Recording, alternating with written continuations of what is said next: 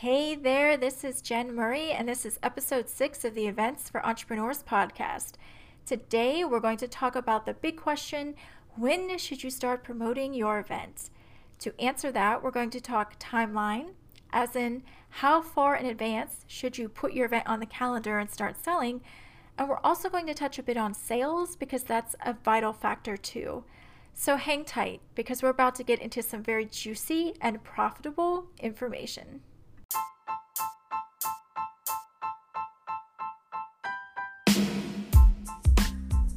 Greetings, friend. Welcome back to the Events for Entrepreneurs podcast. I'm Jen Murray, the event planner for online entrepreneurs. If you're ready to host successful, profitable events that uplevel your business, cultivate your community, and impact the world on a greater level, all while being true to yourself and your brand, this podcast is definitely for you. As always, you can find out more and connect with me over at my website, relateescape.com. Ready to get into today's episode? Let's do this. All right, let's dive right in because this is such an important question and it's a two pronged question. How far in advance do you schedule your event and when do you start promoting it? And to answer that, we're going to touch on two important topics timeline and ticket sales. These two things work in tandem to give you clarity around when to have your event and start promoting your event. So let's dive into timeline because there's a couple of things in this area that I really want to draw your attention to. They're going to be so helpful. The first thing I want to talk about under timeline is kind of a general rule of thumb, and that is six to nine months is a good rule as to how far out you should schedule your event. So, in other words, six to nine months from now, that is a pretty good place to put that event that you want to have, big or small. Now, it, this could be l- longer for larger events. If you're doing a mega event, you might want to push it out past nine months. There are also exceptions to doing it under six months. I'm somebody that likes general general rules of thumb, excuse me, but I also believe in everybody's experience being unique and customizing and catering to that. So, for example, let's say that you currently have a group pro, uh, coaching program going on, can't talk today, or a group mastermind. And just organically, you've had several people say, Wow, it would be just so amazing if we could end this program by meeting up in person. They've just decided that they want that. Then, by all means, figure out a price find an Airbnb or a venue and just make it happen. I wouldn't want you to miss out on this opportunity just because of the six to nine month rule. But overall, as a general rule of thumb, if you're planning an event, six to nine months is a good place to land.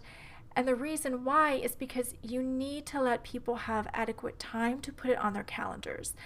We're all extremely busy today, and that's extremely true for entrepreneurs because we're doing businesses and we're doing family. We're trying to have self care self care time. So you need to give them enough uh, warning or the capacity to put it on their calendars.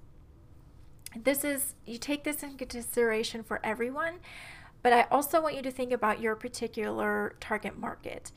For example, if you serve mompreneurs well, they're going to arrange need to arrange for childcare, right?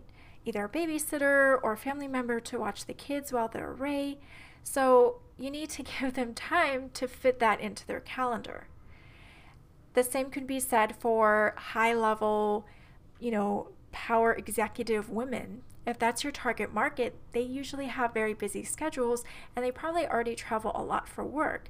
So if you want to get them to your event, you're going to have to give them a decent notice so they can put it in their calendar before they have any other obligation. So, besides people's time considerations, what else do you need to take a look at? I don't want you to forget about travel considerations. What do I mean by that? Well, if you've already selected a location, I first want you to make sure that you're not scheduling your event during a local celebration or some other happening that's going to negatively affect your event. This could be going to a city outside the US and they have a different holiday that we don't celebrate. You wouldn't want to have your event at the same time unless you're working that into your event. This also needs to be something you consider even for something more domestic and in the US. For example, currently I live in Pittsburgh and I live on the north side of Pittsburgh, which is where all the sports stadiums are for the Steelers, for the Pirates. If I were to schedule a business event during a Steeler game where it gets really, really crazy and the parking's crazy and the north side is just a whole different kind of place, that wouldn't be a good fit. So even though I'm doing a local venue, I need to make sure that I'm not scheduling my event during some other event that's going to overshadow or affect it. If you're scheduling your event or holding it outside of the US, make sure that you're allowing for travel plans. Maybe not everybody has a passport and they need time to get one. Maybe where you're hosting it is someplace that requires a little more complicated travel plan or it's more expensive. And so you need to allow people time to make it happen. Take into consideration those travel needs too. Don't let them use them as reasons to not attend but also don't kind of hinder their ability to say yes because you're putting your event in the calendar too soon for them to make it happen. The other thing that's very important for you to take into consideration when it comes to timeline is your own needs. You need adequate time to put this event together and make sure everything is executed well. Do you have to make content for this event? How much marketing are you doing and how much of that marketing content are you creating? You need to set yourself up for success. So if it means pushing that event back by two months, you know, two months past the month you currently had in mind, don't be afraid to make that decision because in the end, it helps you have a successful event.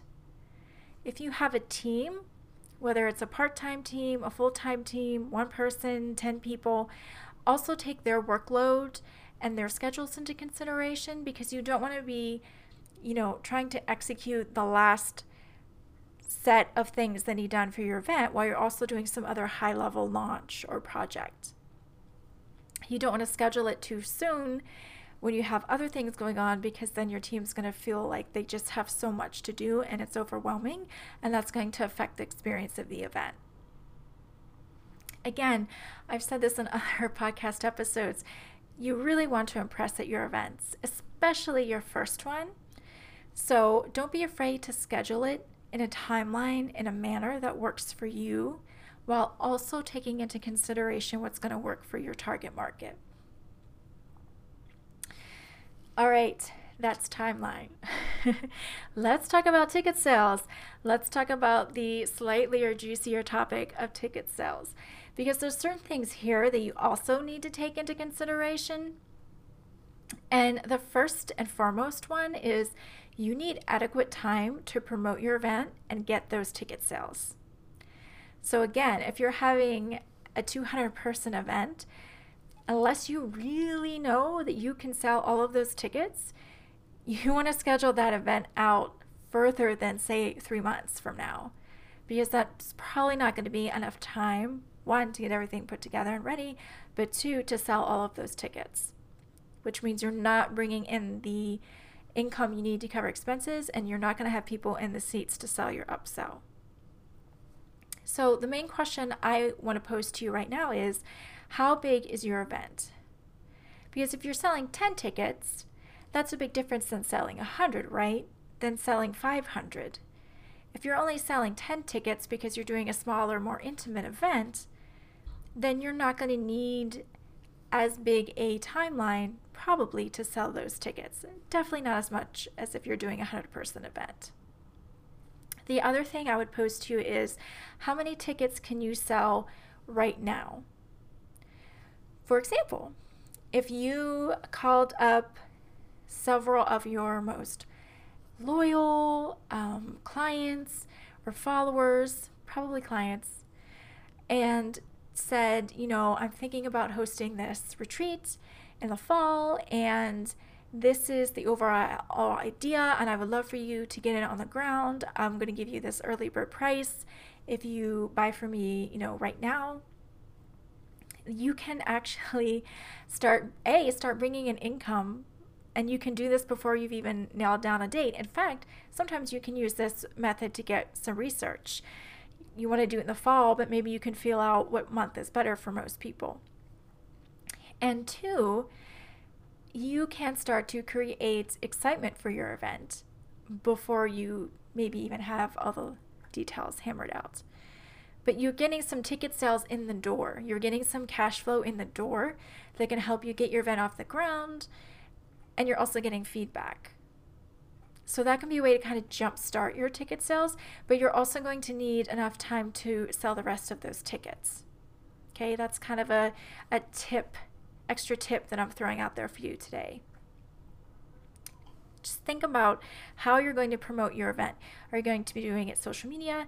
Are you going to do email marketing? Are you going to do Facebook ads?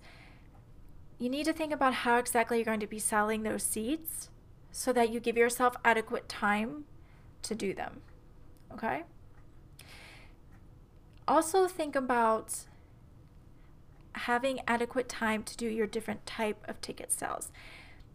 If you're going to do an early bird price, which I highly recommend, if you're going to do an early bird price and a regular price, you need to have an adequate amount of time to do both of those. So if you're doing an event uh, with a ton of people, 100 plus people, you don't want to have just one month where you offer the early bird. That's probably not going to be enough to get as many early bird sales as you would like. And you don't want to spend too much time doing regular sales, or I should say, not enough time doing regular sales on top of that, because then you really won't make your numbers. So think about how you're going to do your sales if you're not going to do early bird and you're just going to do straight up, this is the price, then you don't kind of have to worry about that. But if you are, you want to make sure that you're having the right time frames for both of those that are adequate enough to actually get in those sales.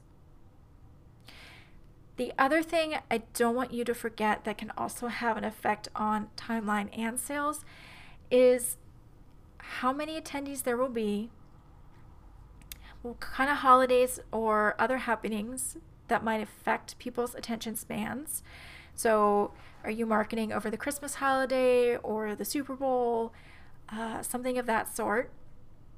And I also want you to think about that low hanging fruit that I talked about. Who can you reach out to to get some sales and sort of shorten your timeline maybe a little bit depending on how many people you have coming to your event. I mean, if you're only doing 10 people at your event and you call up five people and you sell five seats, well, you only need five other people. So you probably don't need six months to sell your tickets. You can probably do it in three or four. So these are the things that I want you to take under consideration when you're thinking about when to put your event on the calendar and when to start promoting it. They work in tandem. And the next episode, episode seven, I'm going to go even deeper into ticket sales and promotions that you can use and just marketing in general. So definitely check out that episode. There's going to be so much good stuff because I want you to have a successful and profitable event. Cheers.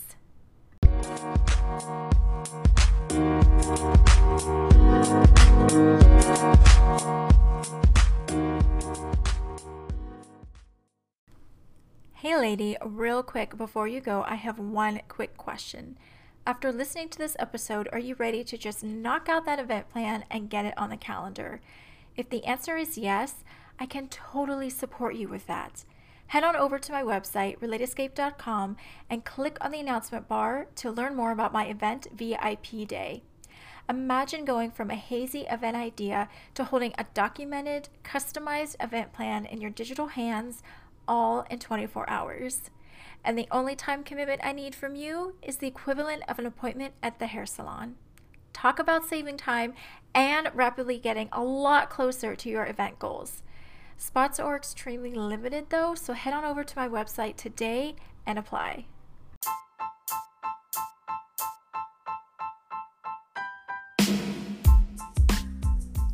Hey there, amazing lady. Did you find value in what you heard today?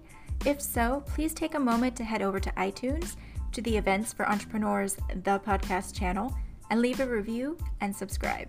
It'll help the show find its way to other event loving entrepreneurs just like yourself. I'd also love to connect with you on social media. My handle is at relate period escape on both Instagram and Facebook. Until next time.